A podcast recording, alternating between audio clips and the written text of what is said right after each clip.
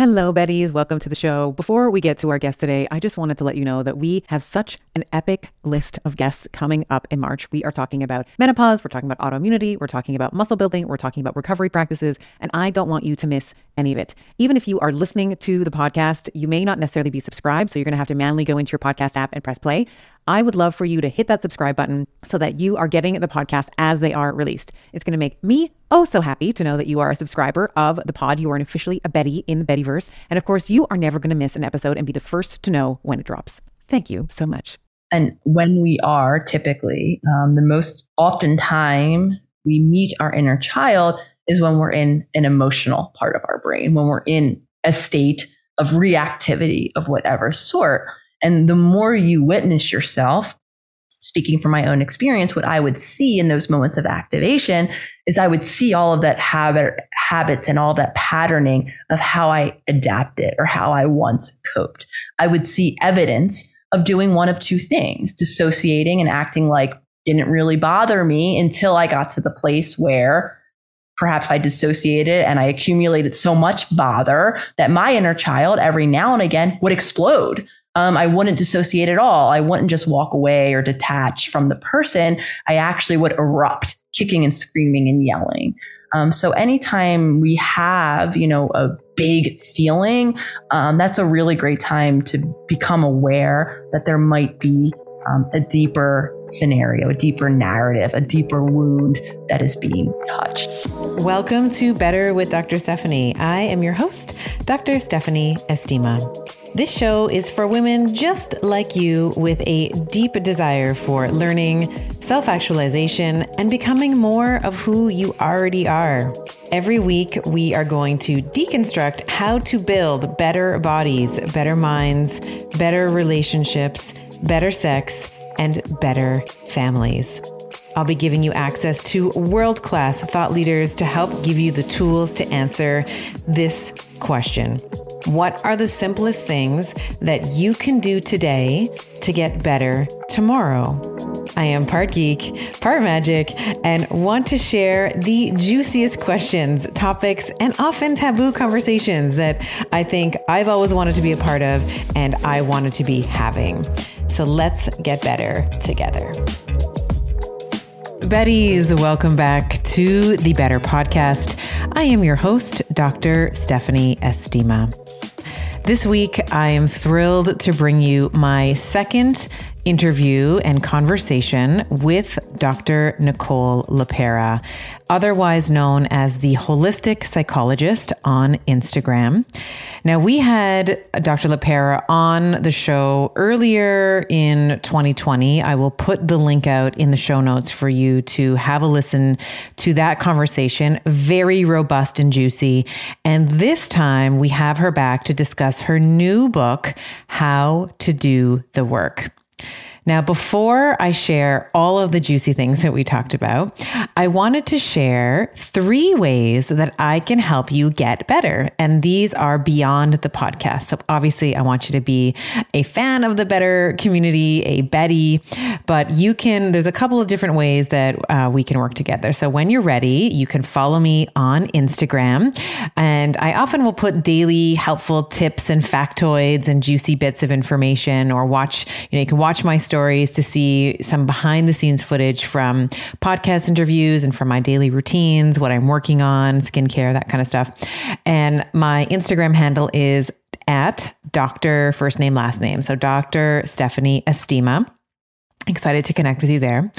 Second, you can get a copy of my new international best selling book, The Betty Body, A Geeky Goddess's Guide. That's you, a geeky goddess. A geeky goddess's guide to intuitive eating, balanced hormones, and transformative sex.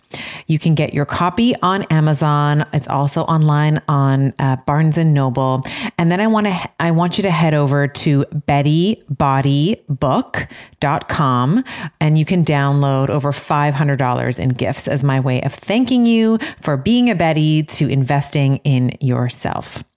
And the third way that I can help you get better beyond the podcast is if you are looking for a group of supportive women who want to see you grow and succeed and keep you accountable to your transformation, then I'd love to invite you to join the hundreds of already amazing Bettys in our Hello Betty Club. And every week we get together on Zoom. There's different programming. We have thought leaders, we have sisterhood community nights, we have teacher trainings. I'm training in there. There's ask me anythings. So we are always making sure that you have the support that you need. So, because you're a fan of the show, I'm going to do something super special for you. So, all if you want to find out the details for um, hellobetty.club, you just head over to hellobetty.club forward slash VIP. And you can find out all about the juicy bits of the club there. All right, so on to the show. So, as I mentioned, Dr. Nicole LePera, we talked about a lot of the individual chapters in her book. So, we started off in the earlier chapters and why she noticed very early in her practice that she would see people that knew the things that they needed to do, but they could not do the things that they needed to do. So, they, they, they knew the do, they couldn't do the do. So, we talked about why in her opinion, she thought that that was such a pervasive problem. We talked about the conscious self, her definition of consciousness, obviously separate from just like being awake and blinking and breathing and having a you know postural tone and, and all of that. Uh, we spoke about what it takes to become aware, expanding the definition of childhood trauma and some of the archetypes of childhood trauma. So she talks a lot about this in the book. There are many different archetypes of childhood trauma and how this wounded child so we if we develop this wounded child if we learn from let's say a parent who uh, cannot model boundaries how does that play how do we show up how do we internalize that and how does this play out in terms of conflict with others we talked about maladaptive coping strategies and how we can experience things like disassociation, how that plays out again in adulthood. And we talked about the trauma body. And in her book, and we talked about this on our last conversation as well, um, Nicole talks about this idea that most of her clients who came in for emotional issues, psychological issues, also had uh, physiological, physical uh, representations and maladaptations in their body. And I've talked about the reverse uh, for many years that most people coming into my practice as a body worker, as a chiropractor, I would find that once you dug a little deeper, there was also spiritual sickness there as well, emotional sickness. So we talked about how you can, when you are stuck in your trauma response, be it an emotional or a physical maladaptation, how we can continuously misread our environment. And we talked about polyvagal theory, neuroception, emotional addiction, the power of belief. We talked about our inner child. So, again, uh, inner child archetypes as a result of the um, childhood trauma that we endure we talked about the ego and how the ego and the inner child are like Thelma and Louise. They kind of activate each other and how we can really bridge a relationship with our inner child, with our ego, and how we can really become more conscious and put a little bit more space between when something activates us and how we can begin to reparent. Overall, um, I've had a chance to read uh, an advanced copy of the book. It is absolutely excellent. I will put the link for you to purchase the book in the show notes. And without further delay, please enjoy my conversation with Dr. Nicole LePera. I am a huge fan of the Bio Optimizers Magnesium Breakthrough. It has seven forms of magnesium, which is going to help to transform your stress and your performance and your recovery and your sleep to the next level. I'm often asked, like, well, what are the types of magnesium we should be looking for?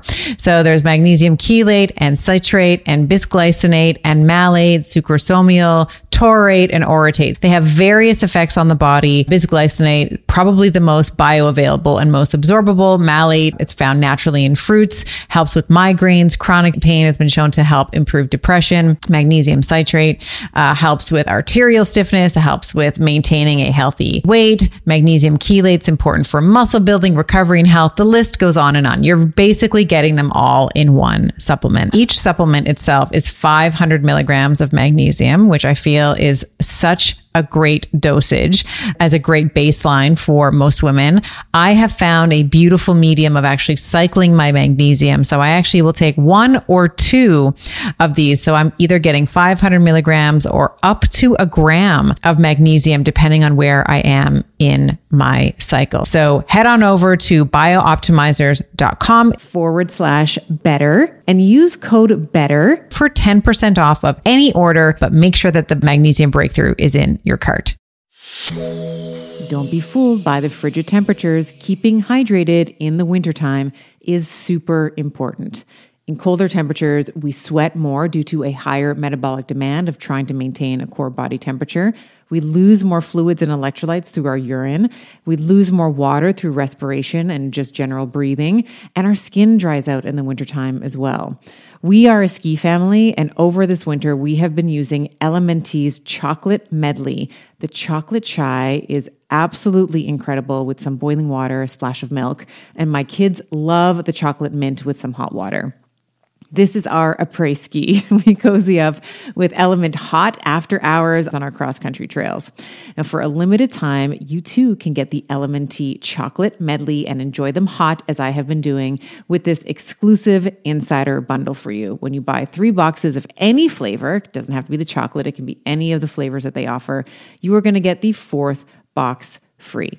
If you head over to drinklmnt.com forward slash Dr. Estima, you'll see that exclusive offer at the bottom of the page. That's D R I N K L M N T dot com forward slash D R E S T I M A. And tell me which of the chocolate melody you love the best.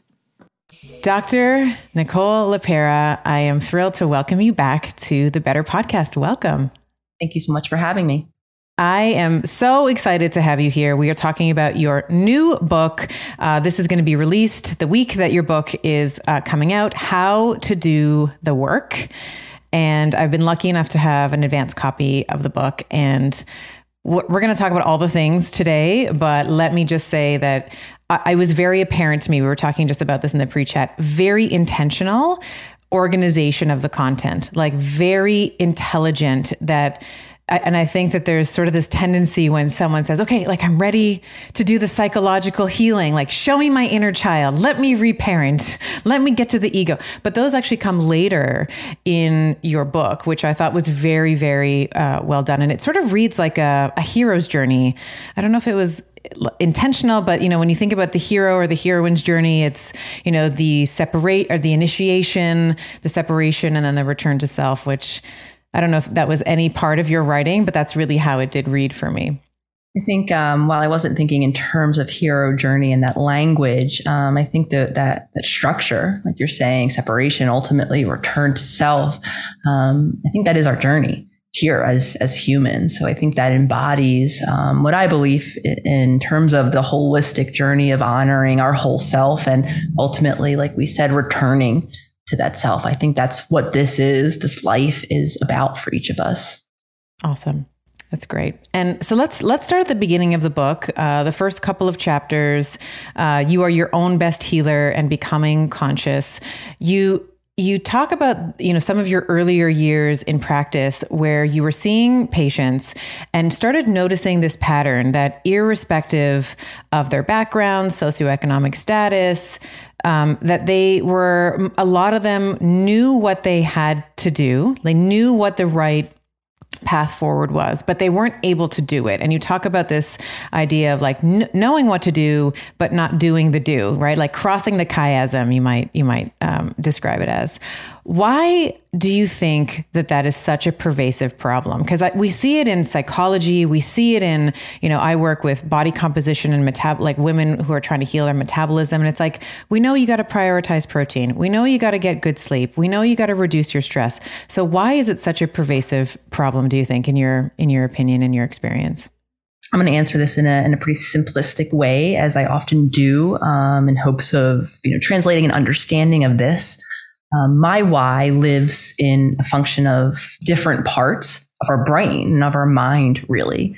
Um, so the space where many of us can summon the insight using our past experiences to inform our future behavior comes from a different space in our in our brain or in our mind. It comes from our prefrontal cortex.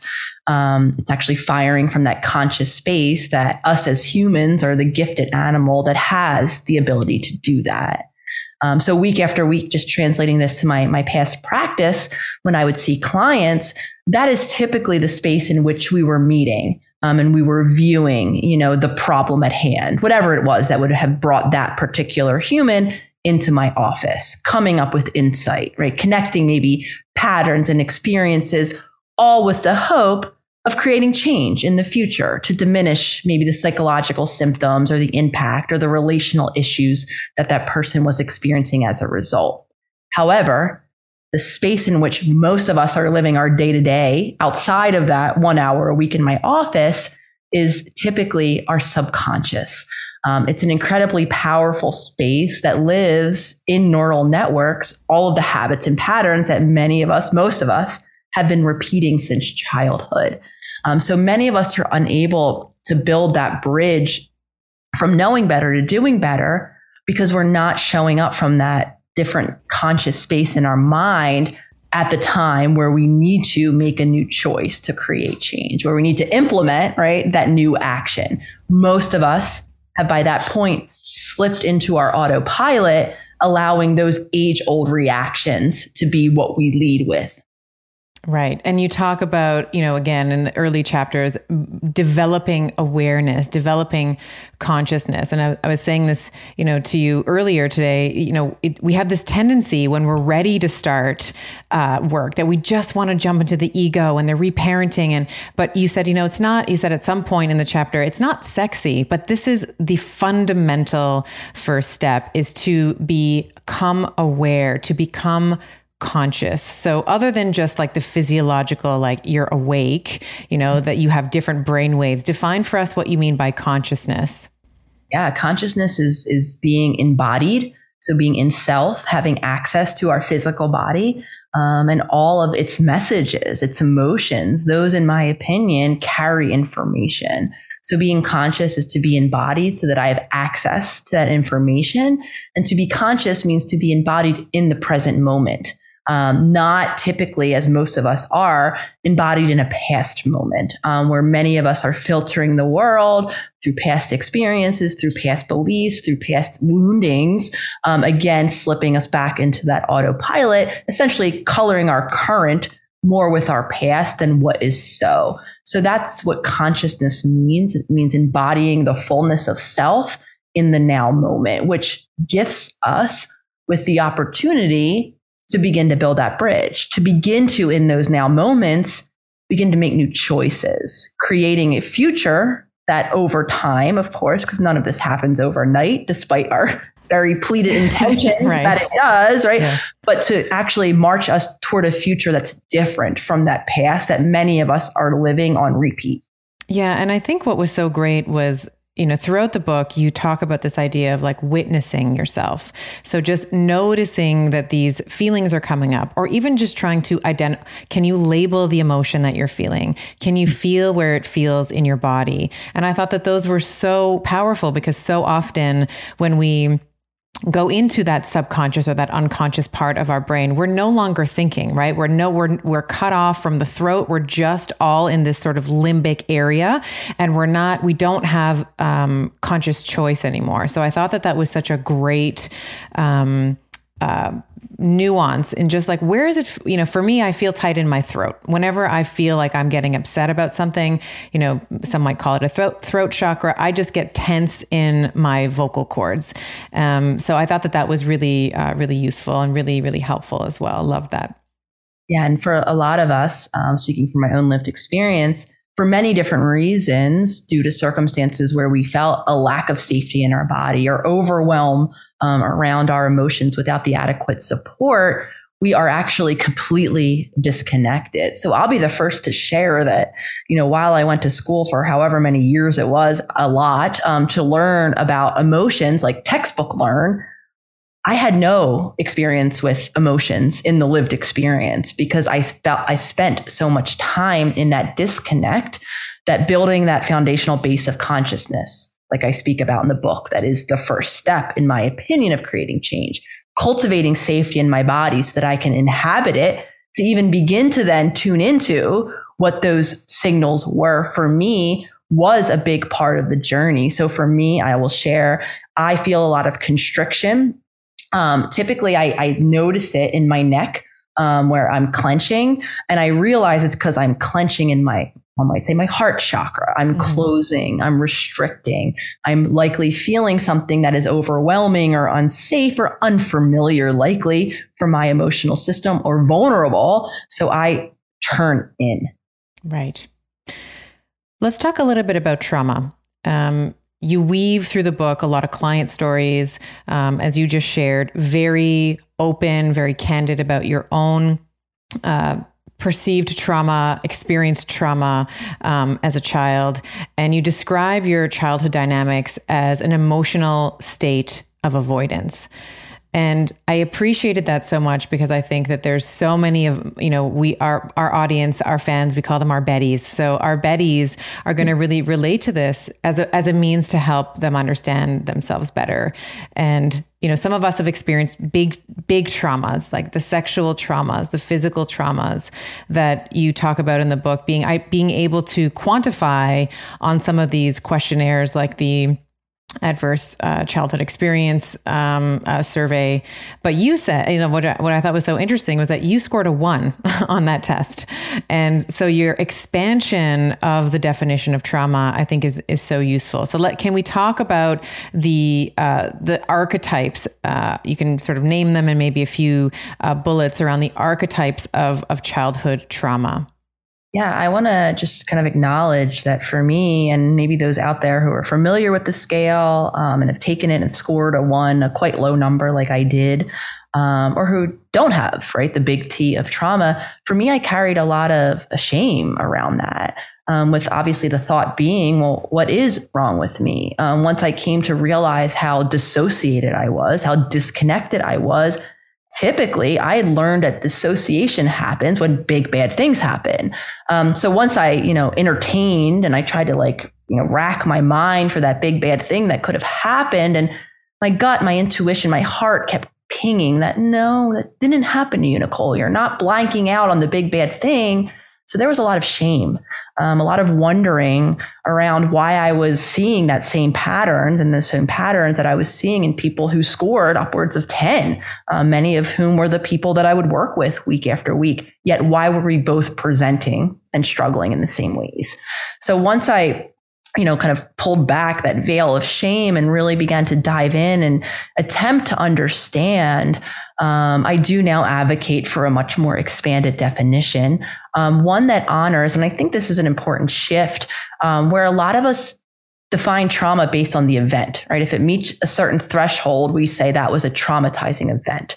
Um, I suggest that we we put a little more emphasis not on the event itself, but on the person, right? The perception of the event, the supports, the resources, all of the unique factors that contribute to how overwhelming or how manageable that event felt.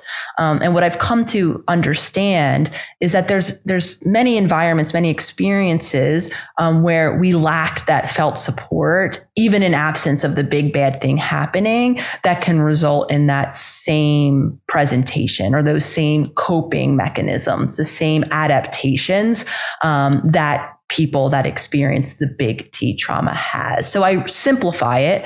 Um, I, I, define what I call spiritual trauma.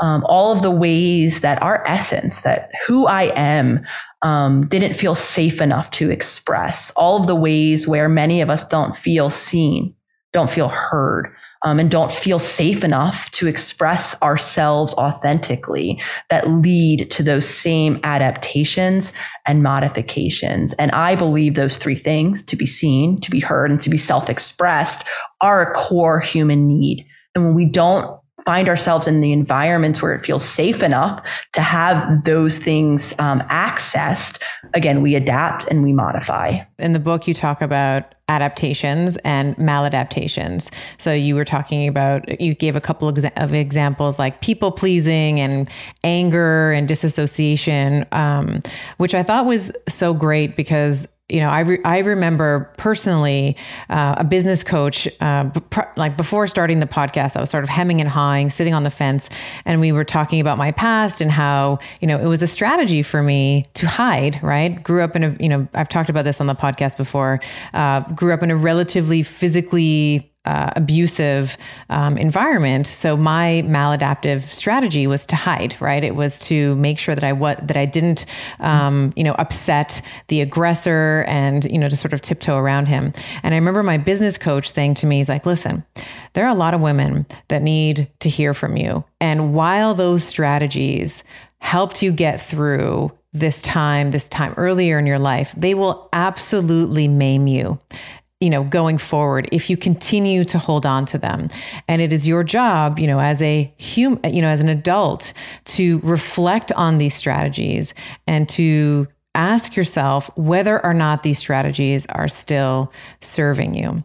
So I, I just love that you that you talked about these maladaptations. I thought, you know, maybe you could expand on your definition between adaptation, maladaptation, and then what are some of the ways, you know, if you want to give a couple of examples of disassociation, because there was a separate part in the book where you talked we talked about fight and flight with every which everybody sort of, you know, identifies with the sympathetics, the cortisol, the epinephrine, all of that. But you also really talked about this idea of fight, flight, and freeze, which is the disassociation. Could you expand a little bit on that for our listeners?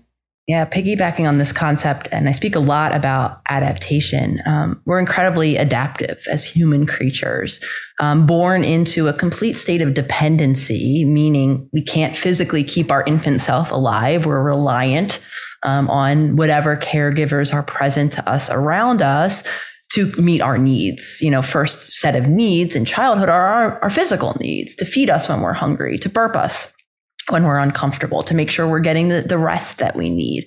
And of course, as we age, those needs become emotional.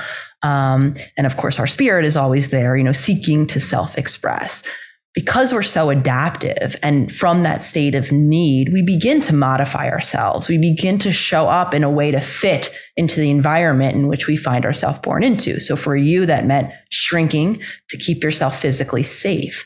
Um, for me, I took on um, an archetype that I talk a little bit about um, in the inner child chapter of the book of overachieving, meaning I learned very quickly this parts of myself that felt safe to show, typically around achievement, athletic or academic. Um, and the rest of myself didn't feel safe to express in my environment, namely because there was a lot going on. It didn't feel like there was space to receive um, me and my feelings in that moment when there was very real fires to put out. Um, so we adapt and we modify and then we become a living adaptation in that way. And most of which we're operating from, in my opinion, and this is why I talk about the holistic model is a trauma response. It's housed in the body that's directing that subconscious firing and that reactivity. And it does look very categorically in fight, flight, or freeze, um, right? With many of us taking on one or more of those roles. So for me, it was that avoidance, that dissociation, that continuation of only showing the parts of myself that I knew historically were celebrated um, and not showing the parts of self to others around me that weren't. Um, of course, this then uh, solidifies a, a belief that those other parts aren't worthy right, aren't acceptable um, and aren't warranted and welcome in my relationship. So for for those of us becoming witness to how are we showing up in our self in our bodies and in our relationships many of us begin to see those very evolutionarily driven patterns aimed at creating safety. Uh, and I think that's a really important aspect to honor because a lot of us carry shame with these habits and patterns that might have accumulated many, you know, consequences that don't serve us. Yet I offer the reframe is that they did serve us. They were, like I said, an adaptation that was necessary at a time that now warrant not only conscious awareness, but an embodiment of a new response. This is where we literally have to teach our bodies how to enter that safety zone, um, how to go if you are right in that overactive sympathetic response mode, how to spend more and more time in your parasympathetic, or if you're in your parasympathetic mode, how to begin to activate that sympathetic. Right. And this is why I think what you call the work uh, is so important because these strategies are designed to help us not feel pain. So you disassociate so that you don't feel uh, the pain of disappointment or rejection, or you people please to temporarily get rid of the of the impending anxiety or the you know whatever is um, uh, driving that sort of yes state, or the anger or rage, so you can just get the get the pain get it out so it can go down through the floorboards and then maybe up you know to the other person, but it's not in you anymore. But this mm-hmm. is how we can't and correct me if you think I'm wrong here or if you have something further to add. But I don't think that we can fully actualize. We can't return home. We can't come back to the self if we don't uh, meet our full physical, our full emotional, our neuro spiritual, chemical needs. I could not agree more. Um, and I don't believe that we can then show up in full service of others and of those around us and of the collective, um, which I believe is our journey here. Um, you'll always hear me reference, you know, humans as being interpersonal creatures. Like I offered earlier, we're literally wired to connect initially to sustain life, um, but ultimately because we have emotional needs. However, if I'm not full, connected to myself, aware of my emotional needs, to then bring them, you know, to the person to ask for the support, then I'm not operating authentically in a relationship. And, you know, we have to be embodied. Um, we have to embody all of our self honoring physical, emotional, and spiritual needs before we can then offer it to the world. And many of us, as I did, attempt to show up in the world wearing those masks, playing those roles. And unfortunately, the byproduct of that are the physical or emotional symptoms that continue to happen as a result of that misalignment because those needs don't go away just because we've gotten really good at not paying attention to them. Instead, they accumulate over time where many of us have that experience of out of control, disempowered reactivity where we don't know why we're, you know, kind of all over the place in whatever way we are. Um, and again, I view that as the accumulation of all of those unmet needs over time. Right. And as you mentioned, it can live in the body too, right? You have, you talk about this trauma body and you talk about this uh, observation that you made uh, in practice that, uh, you know, amidst the psychological uh, issues that your patients were having, you also noticed that they often had digestive issues, headaches, back pain, you know, diffuse pain patterns. And I would offer that if you if you spoke to uh, doctors who do body work, chiropractors, osteopaths, they would mimic the same in reverse. That when you come to a body worker with physical pain, you know, if you are someone who dives a little deeper with your patient, you'll often find that there is emotional sickness, there's spiritual sickness there as well. And this is this was my observation for years in clinic and in the book, you talk about uh, two different concepts I wanted to touch on today. One was the polyvagal theory as an explanation for why we have some of these physiological symptoms, and the other one, which I loved, was neuroception, which is the uh, our it's an unconscious sense, our ability to sort of put feelers out into the world and read people, and you know, and, and it's it's influenced by our filters, our rackets, our past. So, can you ex- can you expand on a your observation in clinic but also how the polyvagal theory how this neuroception plays into how we perceive our external environment absolutely and i'll speak from my own lived experience um, as being the human who had the physical alongside of the psychological. I've had digestive issues as long as I can remember, and along the lines of severe constipation. So did my family. I had sleep issues in the form of I didn't really sleep. I was up all night anxious. No one really slept very well in my family. Um, in terms of cognition and just that brain fog that I think is part of the experience for a lot of us, I had a lot of those physical issues myself, right alongside of anxiety, which for me was the most chronic experience that I've had for a lifetime. Yet I saw the same in my family. And the reason why I'm describing that is a lot of us see that comorbidity, right? The physical with the psychological, not only in ourselves, if you are a practitioner, in your clients, perhaps, possibly in your lineages. So for those of us that were taught right, the genetic deterministic model of, of illness, be it physical or or psychological all of this made sense well of course because genetically right i have that gene that has constipation issues or what have you. Um, so it's really it was confusing though it made sense right? Okay this is just genetically um, what my lot in life is.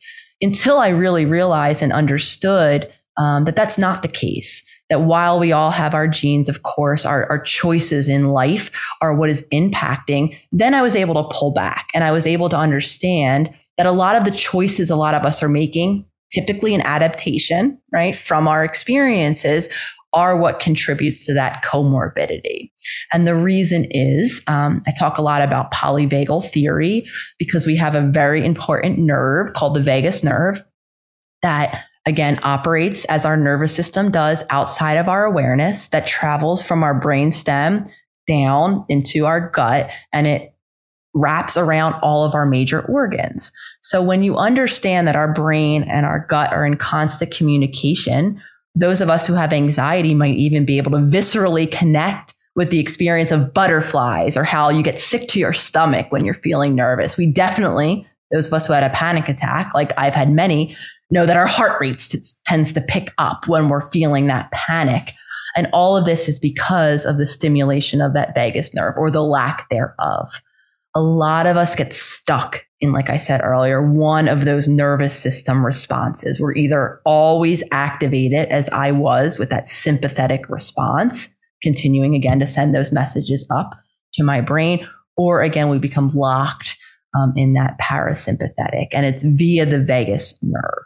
So, understanding the role um, that our nervous system plays through the process of neuroception, which really just highlights the fact that all of this is happening outside of our awareness. We are constantly scanning our environment. And if you're like me with anxiety, with panic, locked in that sympathetic response, we're not scanning it for, you know, confirmation that we're safe. We're scanning it for the next threat. We're scanning it to confirm that our activation is warranted because all of these stressful things are coming around us. And unfortunately, we're doing it outside of our awareness. So our whole system is in that reactive state even before our conscious mind is able to understand that. So we do, we become hyper vigilant in particular to threat. And then we become, as I describe it, a self confirming machine where all we see is threat and our whole body continues to keep itself locked in that activated system. I am incredibly bullish on sauna as a therapy for recovery, heart health, and overall aging well. I personally decided on an infrared sauna from Sunlighten because of the range of far wavelengths and near infrared wavelengths that it offers. Saunas help with detoxification and rejuvenation to rid your body of toxins. It helps with heart health by improving circulation, reducing blood pressure, and helping keep the arteries supple. It helps with muscle recovery by easing the tension and soreness to recover faster. And of course, stress reduction. With the warmth and the relaxation of sitting in a sauna, it's crucial for hormonal balance and achieving a state of well being necessary for a strong physique and a strong mind. If you visit sunlighten.com slash better and use code better to get a discount. That is sunlighten, S U N L I G H T E N dot com slash B E T T E R and use code better at checkout. Yeah. So we, you know, we're, we, you and I talk the same language. I talk about this as sympathetic dominance, right? And it's like your inability, it's like your foot's always on the gas pedal. And eventually you forget about the brake. you forget, you know, how to slow down. And I loved, um, at some, at some point in the book, you said, you know, when you are stuck in that trauma response, again, why the work is so important, this will alter, you will constantly misread the environment. And you gave this example of the book. Like imagine you went to a party, you hit you you didn't know anybody there, you know, how you might, if you are stuck in a trauma response, what your interpretation, you know, people are looking at you, they're talking about you, and now they're laughing at your outfit. If you hear someone like sort of laughing in the background versus, if you're someone who is not stuck in this trauma response and you're you go into a party where you don't know anybody what your what your filter might be and how those two things can differ yeah and then complicating it further we have to honor that our nervous system is sending out signals to the environment around us. So when we're in that activated state, those we're sharing space with feel it on some very unconscious level themselves. So again, before we know it, whole systems, whole communities um, can fall into that same state of activation because we all are interconnected um, energetically and you know the lack i think quite globally of regulation that most of us humans have are creating unsafe environments for even people outside of ourselves. And here's another complication. Not only do we forget like you said about that brake if we attempt to apply the brake to create maybe a peaceful moment you know amidst the stress to most of us who have spent most of our time in that activated sympathetic response, that feels unfamiliar. And again, to our subconscious, that which is unfamiliar could possibly be unsafe. So in my book and in my work, I talk about emotional addiction where we're incredibly illogical, where I could be screaming from the rafters how much I want peace Yet my familiarly overactivated system in a moment of peace where there isn't a threat around the corner because maybe I'm by myself becomes so uncomfortable in that state because it's unfamiliar that before I knew it, I've activated myself into a frenzy, either energetically or maybe I pick up my phone and I attempt to address that text that I didn't like the wording of. And now I've actually entered a conflict and a stressor in my relationship. Um, so we're very, we're really driven. Um, I use the word familiar and I talk about evolution a lot. Um, because, like I said, a lot of times we're operating on all of these unconscious processes within these familiar neural networks that we're used to. And anytime we try to step out of it to create change, which is necessary to create change, we get all of these signals to go back, to go back into our zone of comfort. And I think it's it's counterintuitive, right? You know, if you say to someone, "Do you think you're addicted to stress or do you think you're addicted to those neurochemicals that cause, you know, that recreate that trauma, you know, that you experienced as a child?" Most women, most men would say, "Are you crazy? Of course not. I don't want I don't want to relive that again." But then you you look at the patterns and they're like, and you talk you I love this part of the book because you you talked about um he gave an example of a woman like, oh God, I got to travel now. I got to go to work. And then she complains about the boss. Then she comes home and then she's, you know, she's like, okay, well, I'll just put on some like crime scene investigation show or whatever, forensics, whatever. And she has wine and then she's getting the suspense and that, that like those crazy, it's like the chemicals are right there. And I, um, I would offer too for the women that are resisting this, um, and I see this a lot in my practice. It's the women who feel like every workout has to be like death. You know, it's like you have to, like you have to die every time you work out. Like your heart rate's at 190, and you know you you you have to crawl off the bike or whatever it is because that's the only way that they feel like they're alive, right? Mm-hmm. A gentle walk or a hike is like that's just a waste of time. Why would I ever do that, right? And there are a lot of us that do push ourselves, our body, our, you know, our emotional systems into that more extreme to elicit a feeling of, of some kind. Um, and again, I think it is because, you know, it becomes our familiar. A lot of this isn't um, logical in, in, any stretch of the imagination, though it's important to understand what's driving it. Um, because like I said, I, I always believe that there is a driving factor or force, um, usually a misalignment or an unacknowledgement of a need, yeah. Um, typically very consistent that unacknowledgement happens that again leads us into that space. that could right. be gain we could gain some wisdom understanding and if we can peel back the shame create space to create a new habit and pattern in that moment while it will be uncomfortable all of the same right about halfway through the book we meet your inner child we start talking about some inner child work and um, some of the different archetypes of the inner child. Now you're going to have to buy the book to get all of them. There's seven. You know, you go into a lot of detail in terms of how we deal with each one. There's two of them that I want to highlight because these are the probably the two most common ones that I typically see, and that's just the population bias. You know, maybe it's also based on who I am, but you know, always tend to tra- attract the people who are just like you in some ways in therapy. But um, I wanted to. Uh, touch on the caretaker and the overachiever. And my, Why I, am I not surprised? Those are the two that you mentioned that I also resonate with. So go on. and I, I, when I read them, I was like, huh, it's kind of like they're almost on the same spectrum, just at opposite ends, right? You have a martyr, the, you know, who maybe, you know, the caretaker who like gives herself up to serve her children or to, you know, what, what whomever. Um, and then you have the overachiever who you might, you might call the caretaker selfless. You might call the overachiever selfish, uh, someone who's just really a, a concerned around achieving. I wanted to, um, uh, have you comment on both of them? Do you feel like they're on on the same scale, sort of different ends, like different sides of, of the same continuum?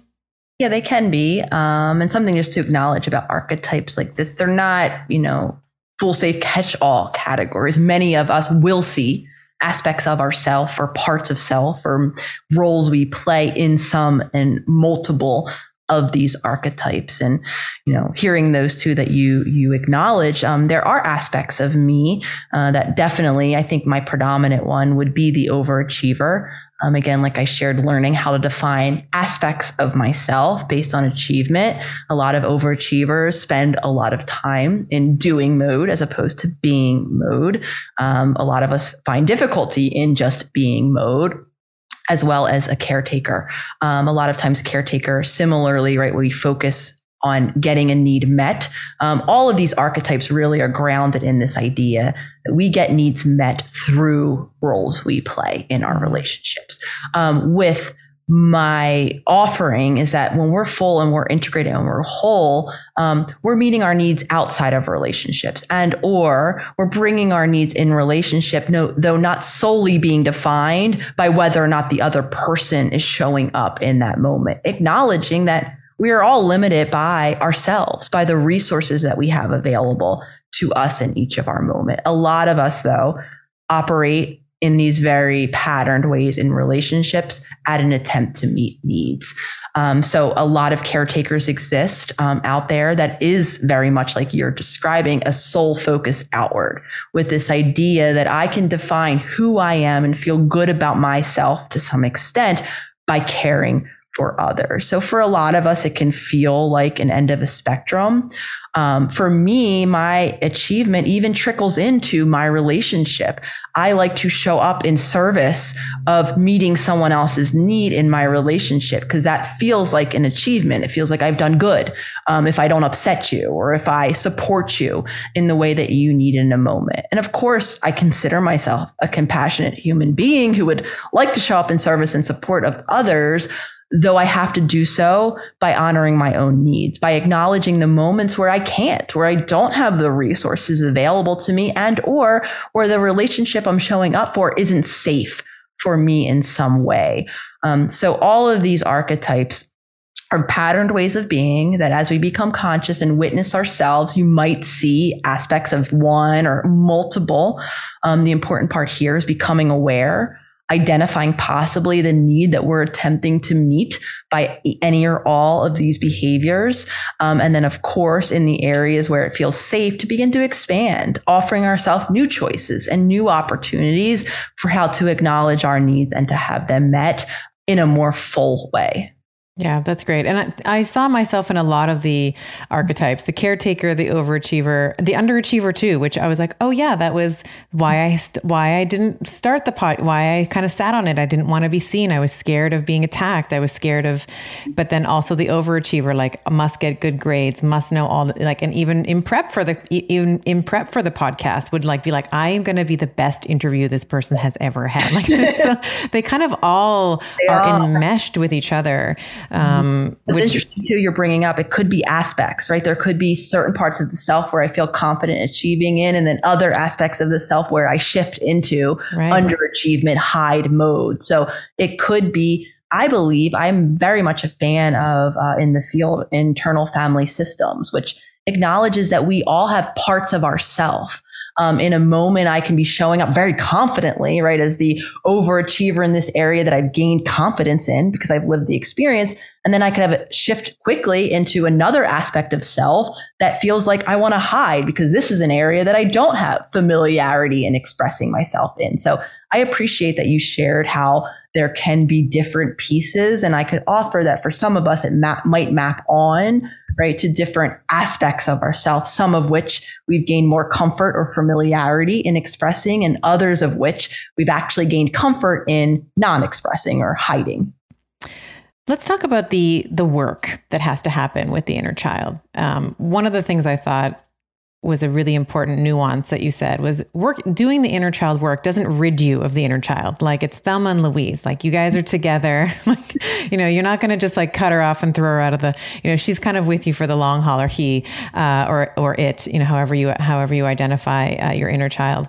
Um, and you said that you know through the book it's this awareness and this consciousness of of the inner child that matters. Like when she's driving the bus, right? Like when she's taken, and I say she because that's my inner child is a she. So um, whatever pronoun you'd like to use there, but you know when when she's the one that's making the decisions, and that's why I love that you started in the book with the conscious awareness. Like what is happening for you? Where are you? What part of your brain are you thinking from right now?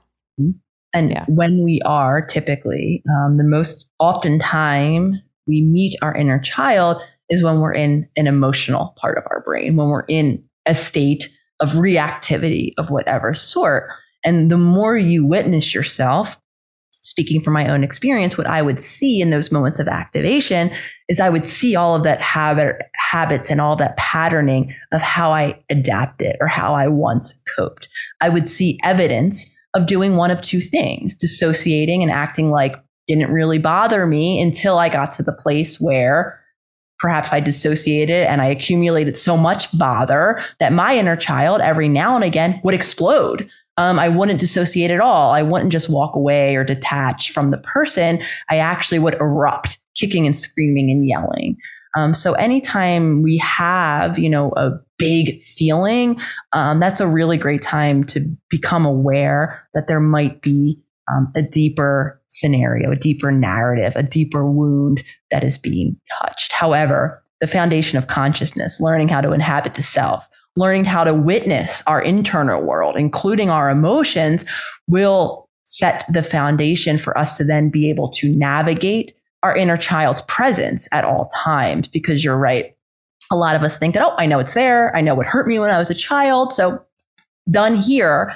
However, like I said, our inner child lives in the neural networks in our in our brain that are firing outside of our awareness, always looking for threat, usually causing that point of that reactivity that a lot of us carry shame around. I can tell you, speak from my lived experience, it doesn't feel good when I've yelled and screamed something I don't mean um, because I've erupted from that very wounded place. Um, it doesn't feel good when I hear myself when I've checked out from a situation because I'm upset with you and now I'm not going to respond to your text and I'm going to think things like you'll miss me when I'm gone. Similar things of detachment of again that wounded space that I felt when I felt alone as a child. None of that feels good uh, to view upon and to acknowledge, you know, the pain that I might have caused loved ones. However, if I can pull back and make space for what it was, um, for the pain it came from, I can cultivate not only compassion, but again, over time, I can cultivate the opportunity to begin to respond in a new way, not to shame myself as many of us do. And how how do you begin to move towards that? So we talked we talked about the consciousness and being aware of when this is happening. But what is the inner child work in in your opinion? So are there any guideposts or any activities or um, uh, exercises that you would suggest for anybody who's thinking of moving towards this type of uh, therapy or self self healing therapy? Inner child work can really span um, because our inner child and inner children, our lived experiences are very unique. Um, so for many of us, you know, it, it is understanding what that wounding is um, and creating change in those moments where we can shift um, from reacting as we once did to responding. And so what what the tools um, that allow us to create that shift are learning how to maintain conscious awareness you know throughout the moments that are leading up to those periods of reactivity so that I can begin to make new choices in those moments. That's for many of us a body experience. That's learning how to drop in how to begin to feel my heart rate maybe getting amplified, how to begin to feel my, for me, my constriction, to see those narratives that I know aren't helpful, that are just reinforcing those old stories and those old woundings that if I weren't conscious before I know it, I would fly into that reactivity. Right. So conscious awareness allows us to essentially intervene at a time where I can safely begin to cultivate new choices. For some of us, it's more global inner child work. For some of us, our overall daily habits and patterns, maybe in caring for our physical selves or our general emotional needs, need some updating, need some modifying, need to now honor the uniqueness that is our body, separate from maybe the self care habits that our parents modeled for us or taught us. Similarly with emotions. While we might feel very similar to our family members, we're very different energetically and emotionally. So for some of us, that means updating our emotional coping tools, updating perhaps our relationships, finding the ones that are safer to self express, not just the ones that are age old and I've just carried with me over time. So for some of us, inner child work is outside of even those acute moments where we want to change those patterns of reactivity globalizing it to the more daily habits and patterns that we want to update, understanding that typically we're repeating the ones that we learned, typically in childhood, that might not serve our adult, ever evolving selves. Right. And what I know about emotions as well, especially big emotions or little emotions, is it's about 90 seconds, right?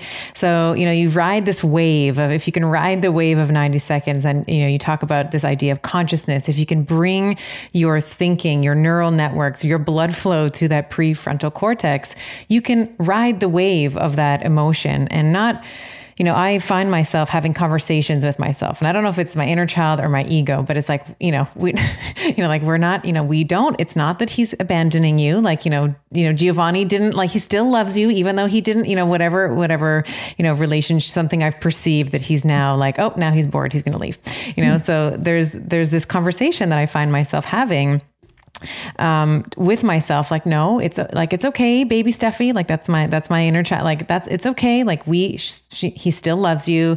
Look at all the evidence and there's sort of a little bit of like maybe i'm taking a little bit of cbt a little bit of cognitive behavioral therapy uh, a little bit of um, you know what you talk about in the book as talking to your ego or naming your ego. Um, and i wanted to maybe move this conversation and well sort of blend the conversation with the inner child and the ego because I find that they just play off of each other, right? Like your inner child is like, oh, and then the ego is like, we don't, we're not like that. We have the, you know, and then it's like, and then you have the fighter, right? And then you have like the warrior that's been activated who will snap or, or what have you. So can you talk a little bit about um, the ego and the interplay between the inner child? Those two are you know integrally connected. Um, the ego and i simplify things often the ego is is often the story that is created out of our earliest experiences out of the wounding out of the habits and patterns that we live time and time again within our earliest environments. Our ego becomes essentially those rehearsed narratives that were created and born out of those earliest experiences that are often as all things aimed our best attempt at creating safety story that helps us to feel safer in the moment. The uh, um, narrative that we assign to the events in life that prevent us or that keep us a little bit uh, sheltered from the actual pain that we would experience if we saw a different narrative or if we allowed in a different narrative of events.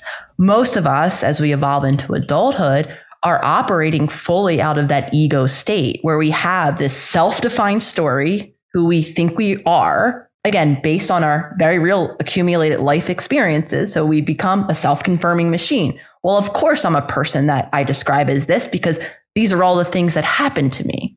Again, acknowledging that we're filtering out other aspects of our experience along the way. So when we're operating from that ego based perspective, two things.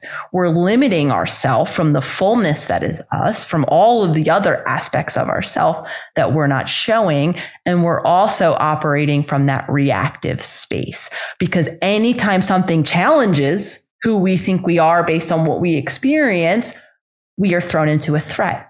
We are thrown into that nervous system activation. And then we do all of the things, either cognitively, we tell ourselves why we're better than this person or we're not like them in any way, or behaviorally, all aimed at attempt at creating that safety again, at staying in that familiar story um, so that we don't threaten, we don't feel that threat or that lack of safety.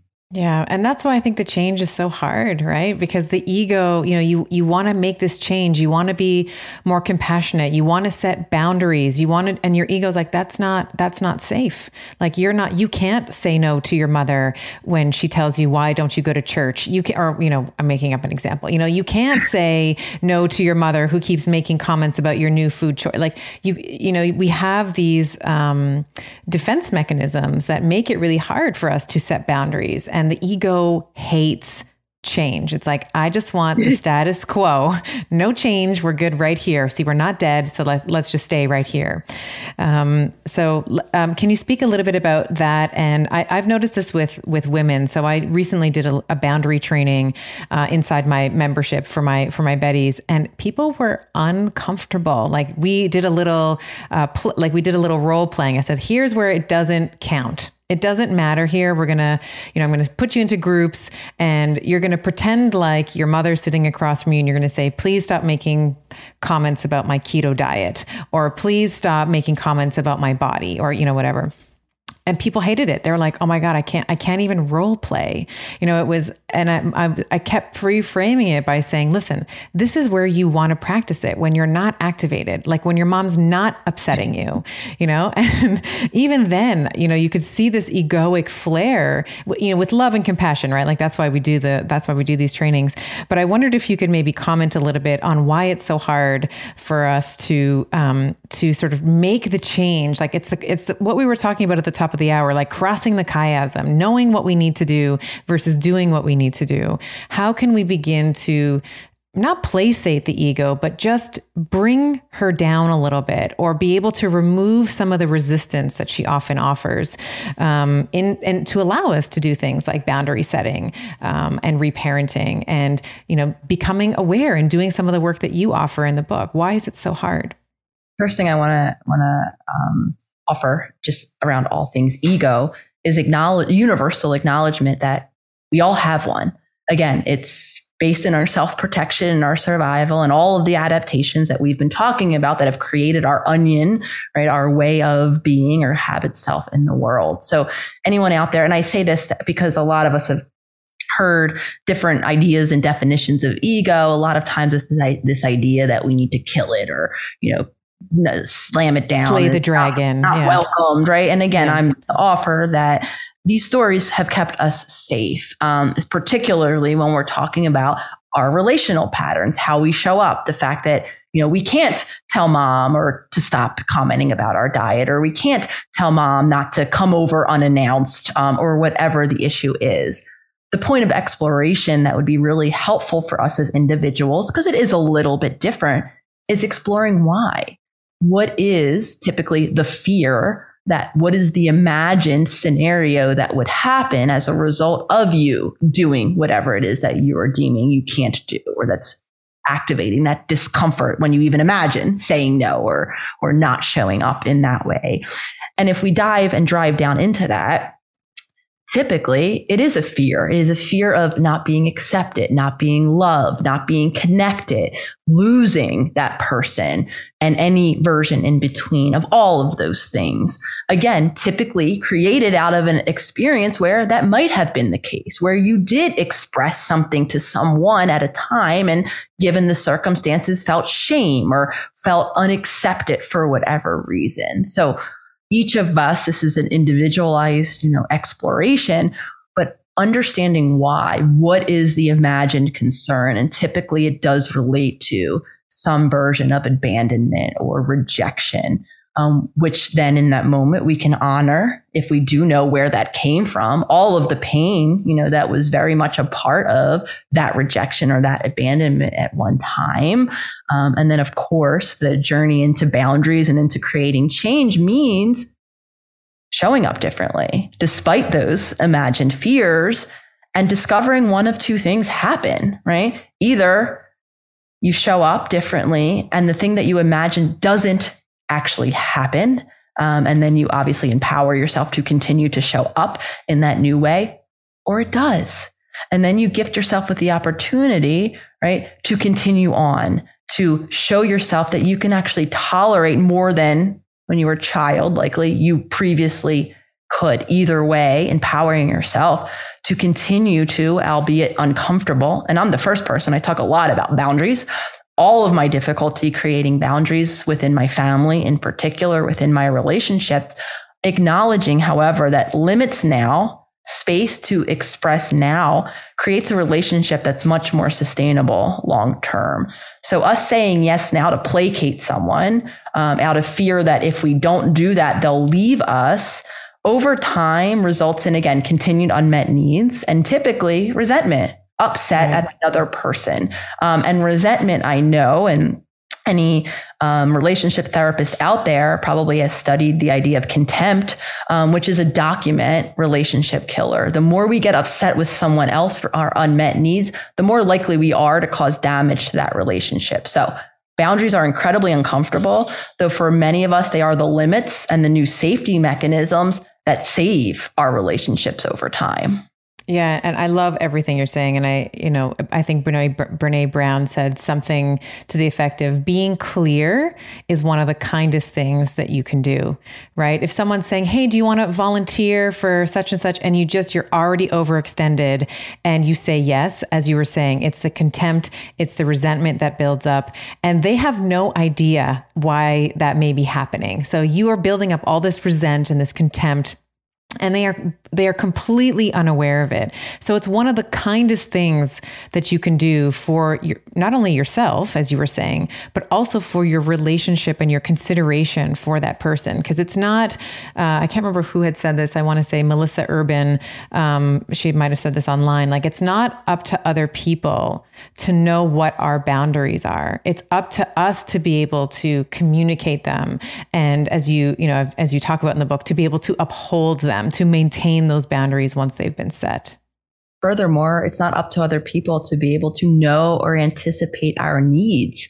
Um, right. Um, at one time in infancy, you know, our parents were all knowing. They were our only attempt at survival. So we had hoped, right, that they knew our needs in any given moment. Many of us can look back to that childhood experience and acknowledge that even they, in those moments, weren't fully attuned to what our actual authentic needs are. Yet, as adults, so many of us project that expectation on the partners around us, the friends around us, the community around us with this idea that they, if they loved me enough, they would just know. Um, we are all different, unique humans. Often, what is helpful for me in every any given moment, even those of which I that are so similar, like you said, we tend to attract similar people in some ways. Even the most similar human to myself that I know thus far on my journey isn't the same in every way. So if I hold that expectation, I really do set our, myself and my relationship up for disappointment um, because no one can fully anticipate our needs. And some of us are wishing other people knew our needs when we don't really even know our needs. To right. Right. Which is where, again, back to the beginning, why conscious awareness is so important. Because if you don't know why you're reacting or when you're reacting, how can you ever imagine to, to, to uphold, to even just create a boundary if you don't even know yourself? What is the, what is the physiology that's happening in your body? Why is this upsetting you? And doing some self reflection on that. That's beautifully, beautifully said. I think this has been I mean, your book, I have to also say, Giovanni and I uh, both have a copy, and we are going to have our own little relationship book club around this. So we are going to reread it. You know, I read it in preparation for my interview with you today, um, and we are going to reread it as a couple uh, so that we can better show up for ourselves and then for each other. And this, you know, you conclude the book by talking about this idea of interdependence, which is why I was like, man, this is like a hero and this is a hero's journey. It's like you start off with the we, like we're the family, we do this, we, we, we, and then you separate from that and then you return to this this idea of interdependence. So we're doing a relationship book club. I don't we've never done this before, but I'm really I'll, I'll make sure to tell you how it, how it goes in terms of how we show up for each other. But I wanted you to tell our Betties um, all the places that they can find you you. Talk about the book, the podcast, the Self Healer Circle.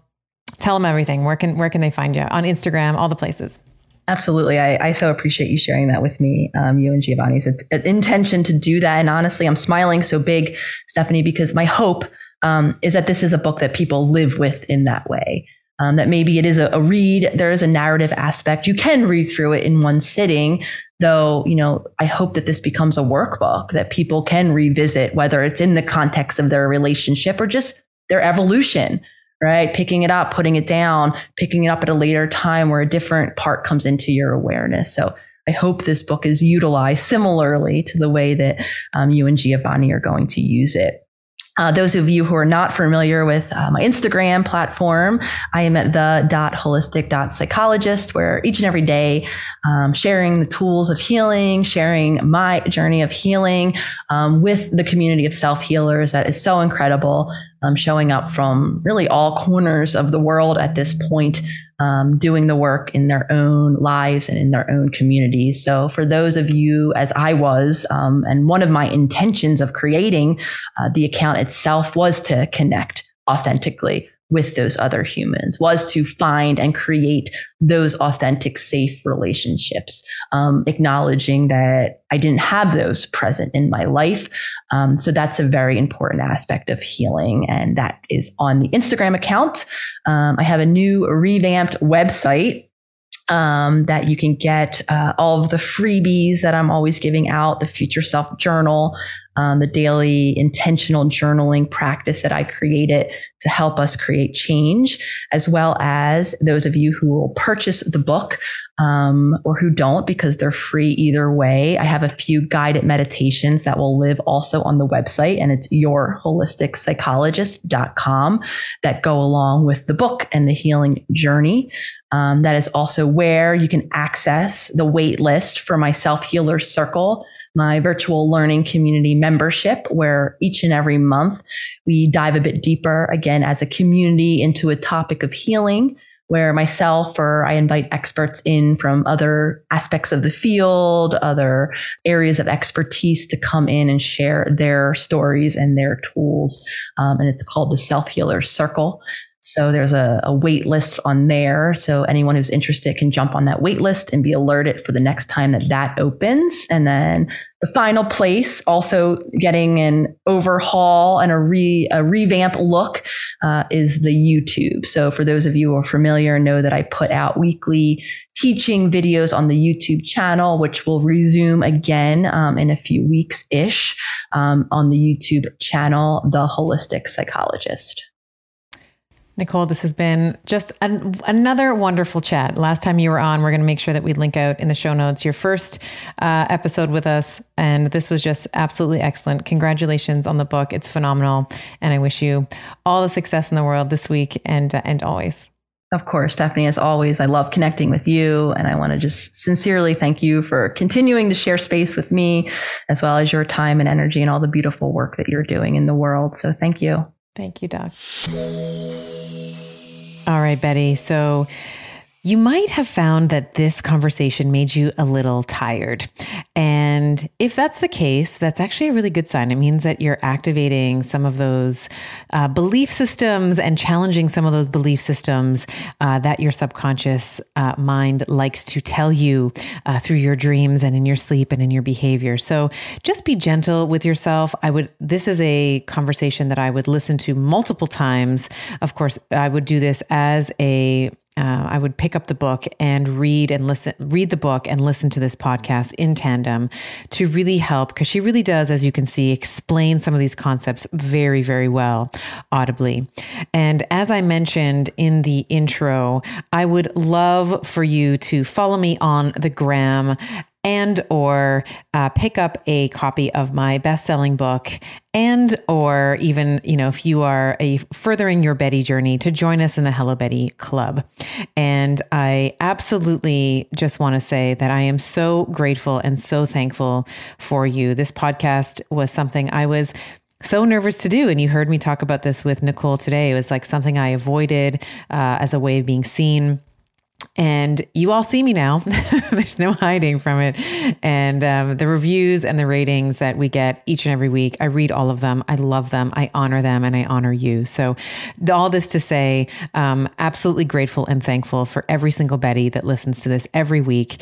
And if you are a Betty who is still listening to this podcast, you are so special to me because you are the Bettys that I leave the secret Easter eggs for in these podcasts. And I have no idea who it is, but if you ever want to let me know that you have found this little buried treasure, this Easter egg in the podcast, uh, feel free to tag me on Instagram um, with the hashtag Easter egg. Let's see how many of you can find this. All right. So, with that said, have a wonderful week, and we will see you here, same Betty time, same Betty channel.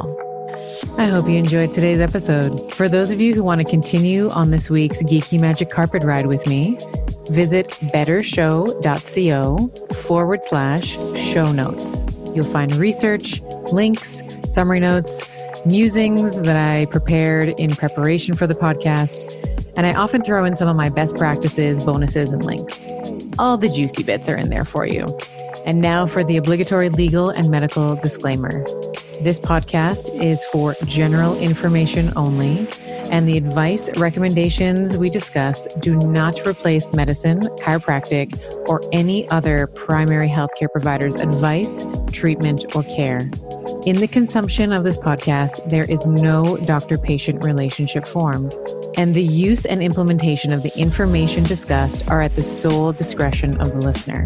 The information and opinions shared on this podcast are not intended to be a substitute for primary care, diagnosis, or treatment.